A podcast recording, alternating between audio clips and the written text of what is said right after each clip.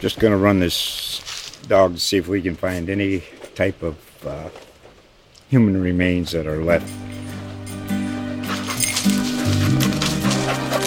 Listen to Where Secrets Go to Die The Disappearance of Derek Hennigan. From the Detroit Free Press, a new podcast set in the woods of Michigan's Upper Peninsula. Available on Apple, Spotify, Freep.com, or wherever you get your podcasts.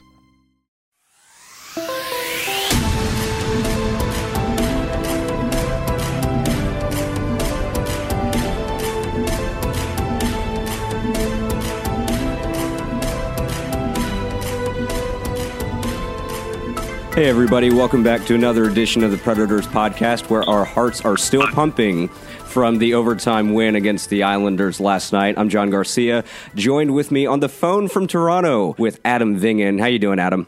I'm good, John. How are you? Oh, doing just fine. Uh, how's the weather up there? We are uh, cold and rainy down here. It is cold and blustery up here in Toronto, so maybe a slight edge to me because it's not raining. But I think it's supposed to snow tomorrow. I'm not envious of that at all, but we're supposed to get a, a little bit of rain, so we'll be uh, soaked and waterlogged for a little bit. Now, uh, Adam, we're going to get into the Forsberg suspension in just a little bit, but I wanted to talk quickly about the uh, thrilling overtime winner against the Islanders last night. Probably one of the best games that I've seen this season. What were your thoughts on the game? Well, I think you sort of expected a defense optional kind of game uh, between these two teams particularly based on the Predators' opponent. The Islanders entered the game as one of the highest scoring teams in the league, but also uh, the worst defensive team in the league in terms of goals allowed per game. And they also bleed shots. I believe there was just a statistic on the uh, MSG broadcast before the game that said that the Islanders had allowed 99 combined shots in their previous two games before facing the Predators, who had nearly 50 against the, against them. So you knew that even though the Predators were down four to two, and, some of that had to do with some uncharacteristic goaltending by Pekka Rinne, that they were still within reach of the game. It was that third goal by Calle Jarnkrok late in the second period that I think made the difference because, as Pierre Laviolette said last night, if you go into the locker room down by two, it makes it a lot harder for you to come back or to engineer any sort of, of chance of coming back. Also, not only that, but it was the first time this season that the Predators have won a game in which they've trailed after 40 minutes. So when you add that into the thrilling last minute goal from Ryan Johansen, who has turned into a, uh, a, a shot creator all of a sudden, and a great give and go with Roman Josi and Nick Bonino. I'm still not sure how Nick Bonino is able to corral Roman Josi's high saucer pass and immediately pass and it back for a white net. It was a great play all around. So it was a, it was a good game, especially because it was one of the it was it was one of the Predators' games in hand uh, because neither Winnipeg nor St. Louis played last night. So not only to be able to salvage a point, but to get two is very important in the Central Division race. Yeah, and I thought both goalies were great, and it's weird to say when that's a five to four game. Both goalies, you know, stood on their head for long stretches of that game, and the third period was absolutely electrifying. I thought. And then also give the Islanders credit too, because in the third period, I think right before the very end of the game, the they had only held the Predators to about three shots or something like that. Now you can check my math on that, but you just knew after a certain period, um, a certain point of time, that the Predators, at least it felt like they were going to tie it and the game was going to go to overtime. And I think that the game deserved overtime with how great both these teams were playing. I think your sentiment there, John, is the same as the teams. Uh, I think they knew that while they weren't scoring at will, they were generating a lot of opportunities. Um, and not just in the shot counter, but in terms of quality scoring chances. And as we both know, having previously resided in Washington, we know that Yaroslav Halak can erect a brick wall in goal. Uh, but the Predators were able to pressure the, the Islanders enough for them to crack a little bit. And then on the other side, Pekka Rinne was quite relieved last night that the team won. Uh, and he even said that they wouldn't have been in the position to come back if it weren't for him at the beginning of the game. Uh, he let in some uncharacteristic goals, as I mentioned, particularly uh, a shot off the rush from outside the circles by uh, Ryan Pulock, and then another long range goal from Nick Leddy that I believe may have deflected off a body in front. But you know, those are low danger scoring chances that Pekka Rinne was allowing, and and that's not like him particularly lately. Um, with how well he's been playing, he's on an eight-game personal winning streak, which is third of its kind this season. Andre Vasilevskiy of Tampa and uh, Jonathan Bernier of Colorado each had uh, nine-game winning streaks, if I recall correctly, earlier this season.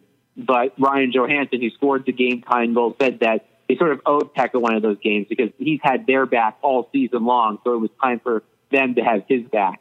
Um, and I think it was just an all-around Betsy confidence building effort from them.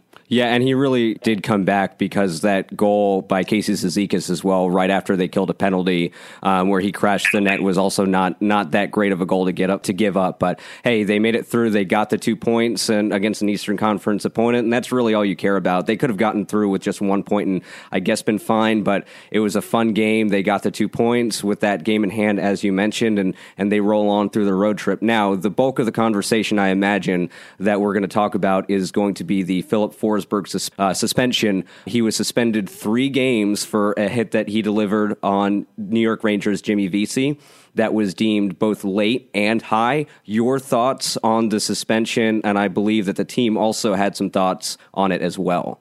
Yeah, my thoughts on it were when I first saw it happen, I didn't think anything of it because we've seen Filip unleash those reverse checks a lot. But it was when Jimmy Vesey pulled himself off of the ice and he was bloody.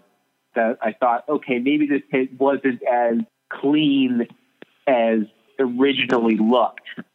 The interesting aspect of it is that the, there was no penalty call on the play at the time. Uh, but then the Department of Player Safety determined that interference was committed by Filip Forsberg and chose to review it. The, I'm sure the injury factor played into it. Jimmy Vesey I believe took maybe one more shift after that, but then left the game. And the Rangers recently announced that he's been diagnosed with a concussion. He's undergoing the protocol. He may even have to have some dental work, as is my understanding, as a result of the hit. The Rangers, who are absolutely crumbling uh, to the point where they recently asked Rick Nash to submit his no trade list ahead of the February 26th NHL trade deadline you know, it just keeps getting worse for them. Mark Staal also was injured in that game on a hit from Alexei Emelin that was neither penalized uh, nor received supplemental review, um, additional review, excuse me. So at three games for for a uh, a player with no disciplinary record, I thought was a bit strong. I don't think he should have escaped discipline, uh, but maybe one or two games tops. You look at the hit that Austin Watson, the boarding call that he committed uh, against Dominic Toninato of the of the Colorado Avalanche, excuse me, in November. Austin received a boarding major in game misconduct for pinning the Avalanche player's head against the boards and received two games for that. Perhaps because he was thrown out of the game, they lessened the supplemental suspension. But it engenders the conversation that often happens. We've had it with goaltender interference lately. I know that you and our uh, columnist Joe Rexrode, who is en route to Korea right now to cover the Winter Olympics for USA Today, had a conversation about what goaltender interference is. You could have the same conversation about the NHL Department of Player Safety in regards to what constitutes discipline and what shouldn't. Yeah, you just don't know anymore. And that's kind of, we're mostly in agreement, I believe, with how things were doled out. You can argue about the lateness of the hit and all this other stuff. It looks like he was lining up for the hit before Vesey actually passed the puck away. The hit was very obviously high when you look when you look at the replays he got him square in the head. And I think that, yeah, I agree with you, Adam, that a one game suspension would have been fine with me. I would have been all right with it. I don't think that he should have escaped discipline, but three games is way too high, in my opinion especially when you look at some of the, the hits that have been doled out against the Predators in the past and some of the hits that have been doled out just in the NHL this season to, in general, where you just don't know what's going to constitute a one game suspension or a three game suspension or a no game suspension. Uh, and that's the problem that I have with player safety. If it was, you know, cut and dry or consistent, I think that's the word. If it was consistent, I don't think that many people would have as much issue with it as they do but there's just no consistency around the board whatsoever. And to your point, Phil Forsberg has had no supplemental discipline or suspensions or anything like that in his career. So yeah, it, it struck me as just a, a, little bit odd and a little bit too hard of a suspension. I think I would have been okay with one game, but three games was a little much. Yeah, I, I think one or two would have been fine. I also wonder if he would have been thrown out of the game, received the misconduct on it, if that would have lessened the penalty sort of like what I was uh, referring to with Austin Watson. Mm-hmm. But the NHL's explanation was in the video that they released on Sunday evening was that there was significant head contact made, and there were and the force with which the hit and contact were delivered also led to their decision to suspend Filip Forsberg for three games. I think the interesting thing is is that he didn't make any sort of obvious legal motion. He didn't thrust out his elbow or anything like that. But the player safety department believed that the window of time between when a player releases the puck and when he's eligible to be hit had passed before Filip Forsberg flattened Jimmy Vesey. And that's why they decided to suspend him for interference.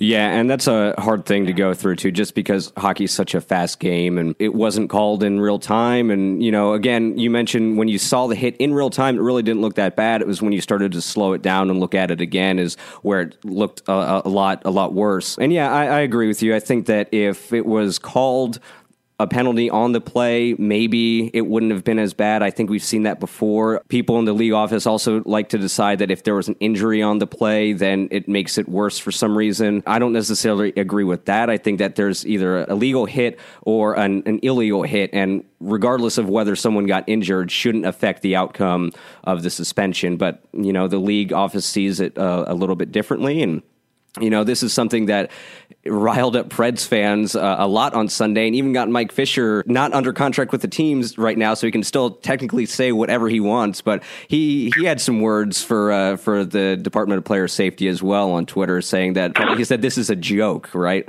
This is a joke with a, with a link to the video that's tweeted out by the Department of Player Safety. God bless that man. so we've we've seen yeah, it's not great that Filip Forsberg is out of the lineup right now. No one wants to see their star player suspended, but given the opponents that they're playing on the road right now, we knew that it wasn't going to be a super make or break deal for them. It's not like they're, you know, in the middle of a playoff hunt and going down the stretch and everything like that. And, you know, he just spent most of January on the sidelines and they did just fine without him. Um, so even as though as much as you want him in the lineup, given the teams that are upcoming on this road trip, it's it's not the worst thing in the world to be missing Filip Forsberg, right? Well, they've won eight of the twelve games they've played without him this season. Eight, two, and two. Uh, Eleven games because of injury, and then on Monday night, in the first game of his suspension. I think the encouraging thing was in those eleven games without him, uh, with injury, they averaged roughly two point three goals a game. So while they were winning, they weren't scoring a whole lot. Um, and then you saw him in his first two games. Uh, the team scores five goals in each. They defeat the Los Angeles Kings five nothing, and then put another five up on the New York Rangers. Score five for the third consecutive game, and do it without Filip Forsberg against the Islanders. I think is the most encouraging thing. And I asked Austin Watson yesterday morning if there was a, a, a different feel offensively with Filip in the lineup in those two games at Bridgestone Arena in terms of creating that that a large amount of offense. And it, he, he pointed to the fact that it balances the lines in a way that's conducive to having those outbursts because you have firepower on each line, uh, or players at least that are capable of scoring on each line. Um, but the fact that they were able to make adjustments yesterday, starting defensively, they were a little loose to start yesterday's game. I know Pekka Rinne wasn't spectacular to start, but the defense in front of him wasn't great either, particularly in those uh, high danger areas right in front of the net. But they tightened that up, and then to be able to score five uh, the way they did. I mean, Kevin Fiala had, uh, has consecutive multi-goal games, and I tweeted this morning uh, that he's the sixth player in Predators history to have consecutive multi-goal games and consecutive team games. So the other player, it's a murder, it's a real murderer's row, if I recall off the top of my head. It, it, it features such luminaries as Scott Walker, Denis Arkhipov, JP, JP Dumont, James Neal, and Filip Forsberg. Wow. Uh, so you can add Kevin Fiala to that list in terms of players who have scored multiple goals in consecutive team games. It's actually the third uh, multi-goal game he's had in his past seven games. And now he's tied for the team leading goals with Viktor Arvidsson with 17. He had a big first period, uh, you know, a great pass by Kyle Turris and a great finish on that first goal. He tapped in the rebound on the second. Um, but to have those players step up in those instances, have Calle Jarnkrok nearing a career high in points with his big goal in the second period, to have Nick Bonino make great plays on the give and go with Roman Josi, to have Roman Josi score a big time goal in overtime. Uh, you know, they're getting those contributions from everywhere, which we know is what they continue to talk about during the postseason in terms of how they were able to engineer a run to the Stanley Cup final. So this team is very talented, even without Filip Forsberg with him in the lineup. They're even more dangerous. And then you have to wonder as the trade deadline approaches within the next three weeks if there's going to be another element to that lineup that makes them perhaps the scariest team on paper in the NHL. Well, you mentioned Rick Nash. I know if this were about like five years ago, Predators fans would be clamoring over to try and pull him away from his current team.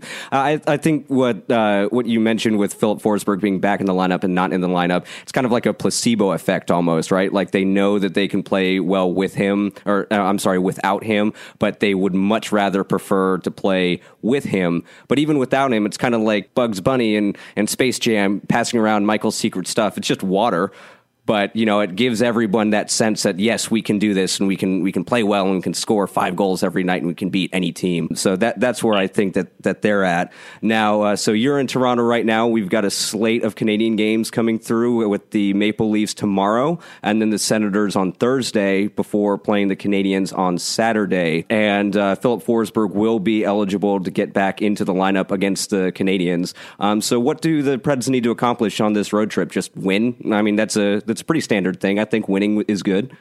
Yeah, it, it certainly is. And you look at the games that are, are coming down the pike here. Let's start with the one where I'm at in Toronto. I mean, the Maple Leafs just won a crazy, I believe, seven to four game Monday evening against the Anaheim Ducks, who are sputtering a little bit themselves.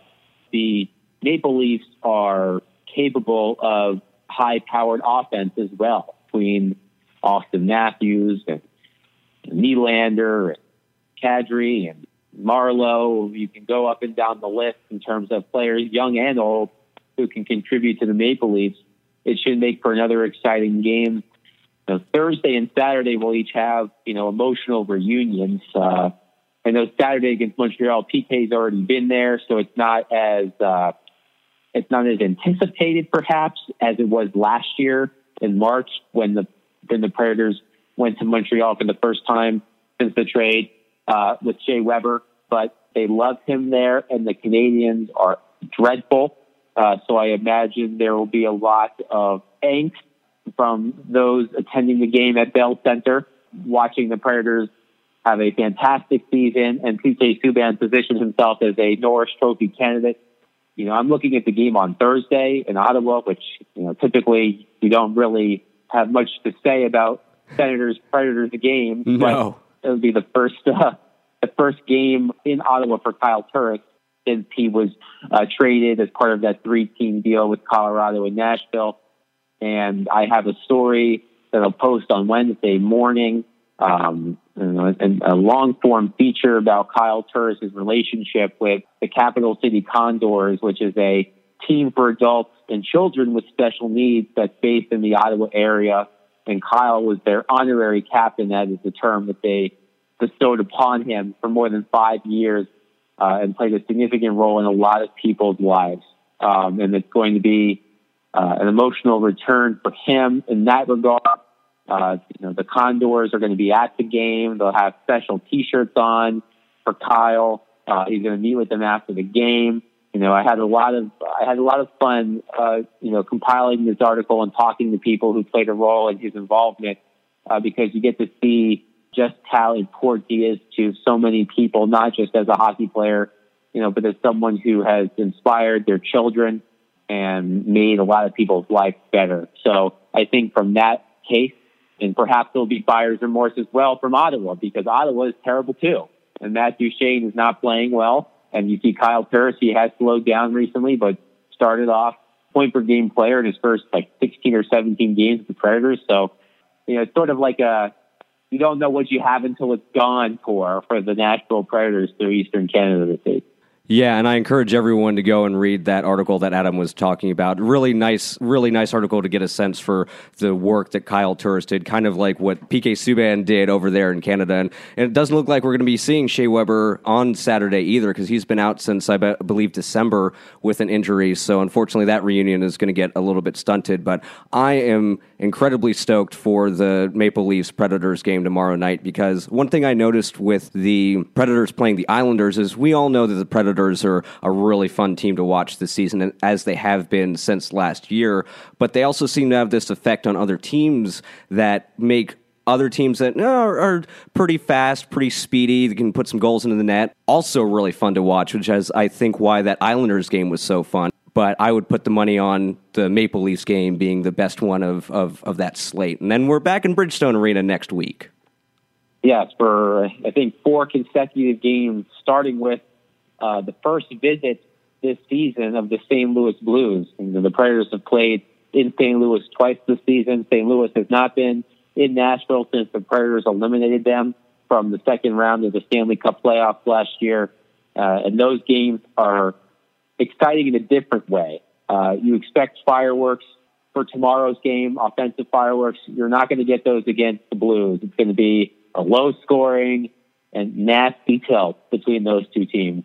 They certainly don't like each other. One of my favorite anecdotes from the playoffs last year uh, between the Blues and the Predators, because as you know, John, that was the first time that those two teams had met in the playoffs, despite being division rivals since the Predators entered the NHL. Yep. And I remember Mike Yeo uh, having a quote, I think maybe before Game Three, uh, to paraphrase, saying something along the lines of, "I think our, one of our issues was we didn't hate this team enough, and now I don't think that's an issue anymore."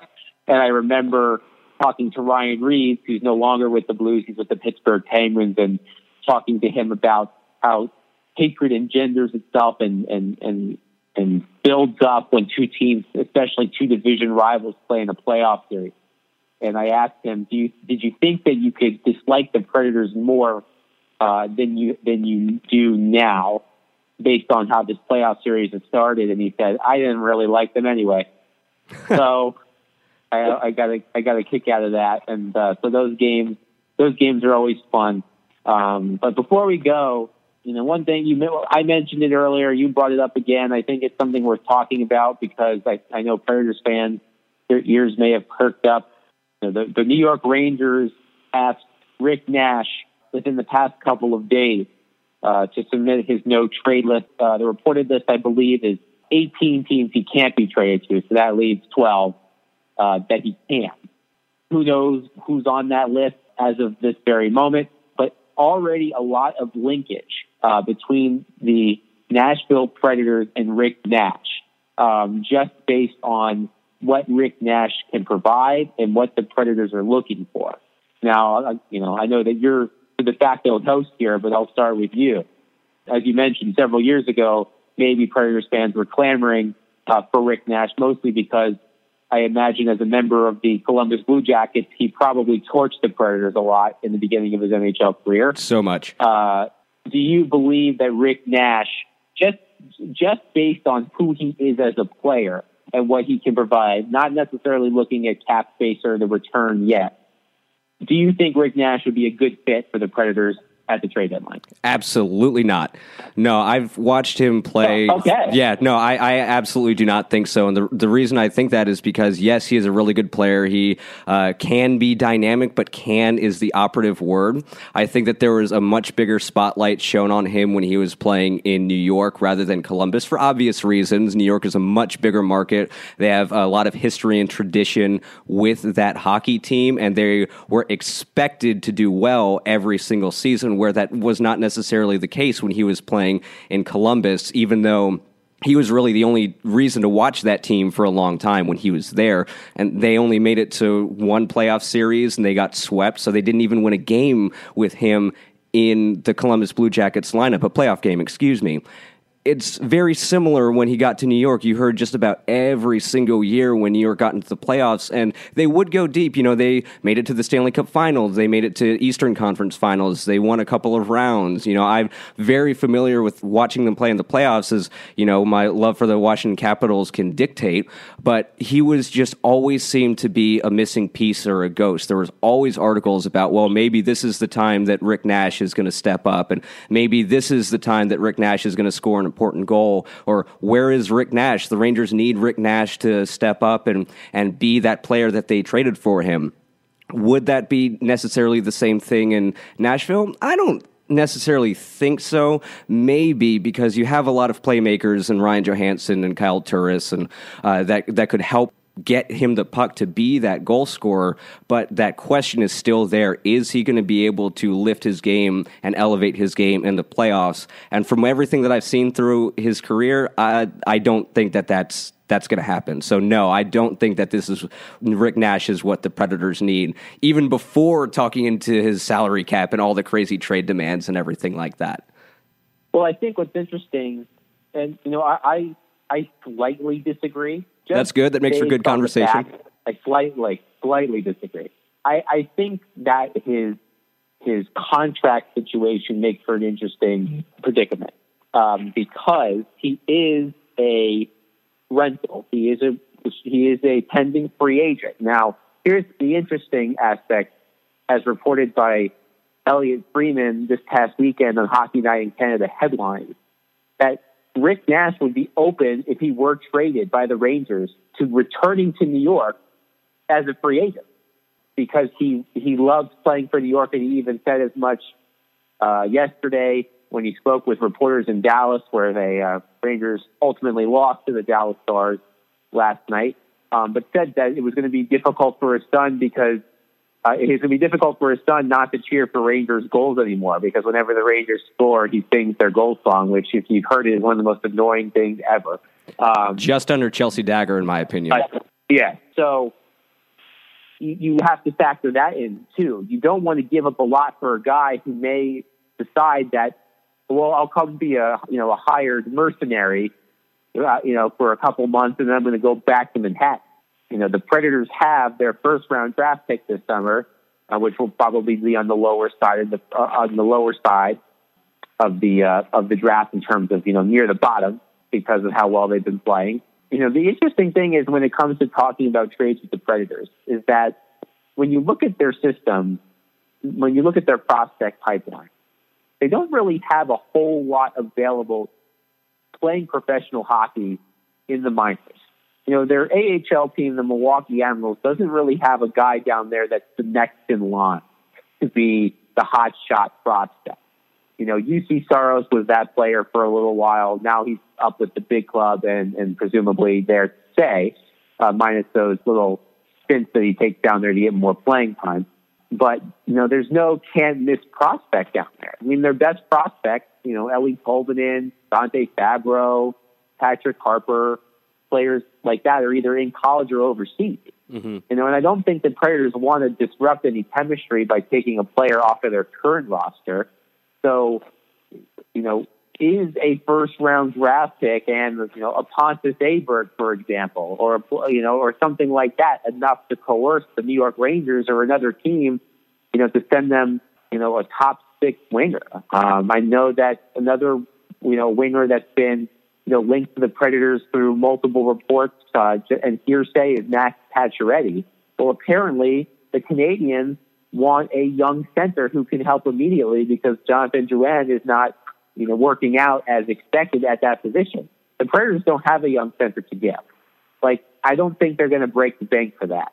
But if you if you were to be able if you were able to convince the Rangers to maintain remaining salary and get Rick Nash for maybe a one million dollar cap hit through the remainder of the season, maybe give up your first rounder, maybe throw in a prospect or two, and, and able to have Rick Nash in your lineup for you know 25 regular season games and then hopefully a push to the playoffs. He doesn't have to be the man. He can be a capable third line wing for this team and play on the power play and play on the penalty kill and still be effective. So I think there is uh, a role for Rick Nash on this team if the Predators choose to go that route. If Rick Nash would be willing to be traded to Nashville. Interesting, interesting. I think that uh, if you were the New York Rangers GM, you would have a condition in there that Nashville tr- trades uh, a first round pick for every goal that Rick Nash scores in the playoffs. And I think Nashville will get ahead on, on that one. So I'm looking at his stats right now. And when they went to the Stanley Cup final, uh, three goals in 25 games. And last year, he was uh, three goals in 12 games and two goals in five games. Uh, the most he scored was in 2014, 2015, where he scored five goals in, in 19 games. And yeah, I, I guess guess I, I could see him being a third line piece on that because they have Forsberg, they have Johansen, Turris, Fiala, Craig Smith to be doing the heavy lifting. But I just don't. If you're getting a guy to come in and score three goals in the playoffs or a couple of points in there, I just don't see why you would give up a, a prospect or a pick or something like that when you know Max Pacioretty is a better option or uh, Mike Hoffman could be a better option. You know, if we wanted to go down that route. So, uh, in my opinion, uh, no. But I, I do see where you're coming from, and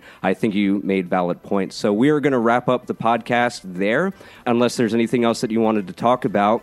I think we've handled it all. I think we have. I'm going to get so many angry emails and Twitter DMs, so I'm looking forward to that. Uh, so, Adam, have fun in Canada. Uh, eat some poutine for me, please. And then uh, we will convene next week with, I'm sure, either before or after uh, what should be uh, an incredible playoff like game against the St. Louis Blues. So, you can follow Adam on Twitter at Adam Vingan. You can follow me at jgarcia36, and we'll talk to you next time.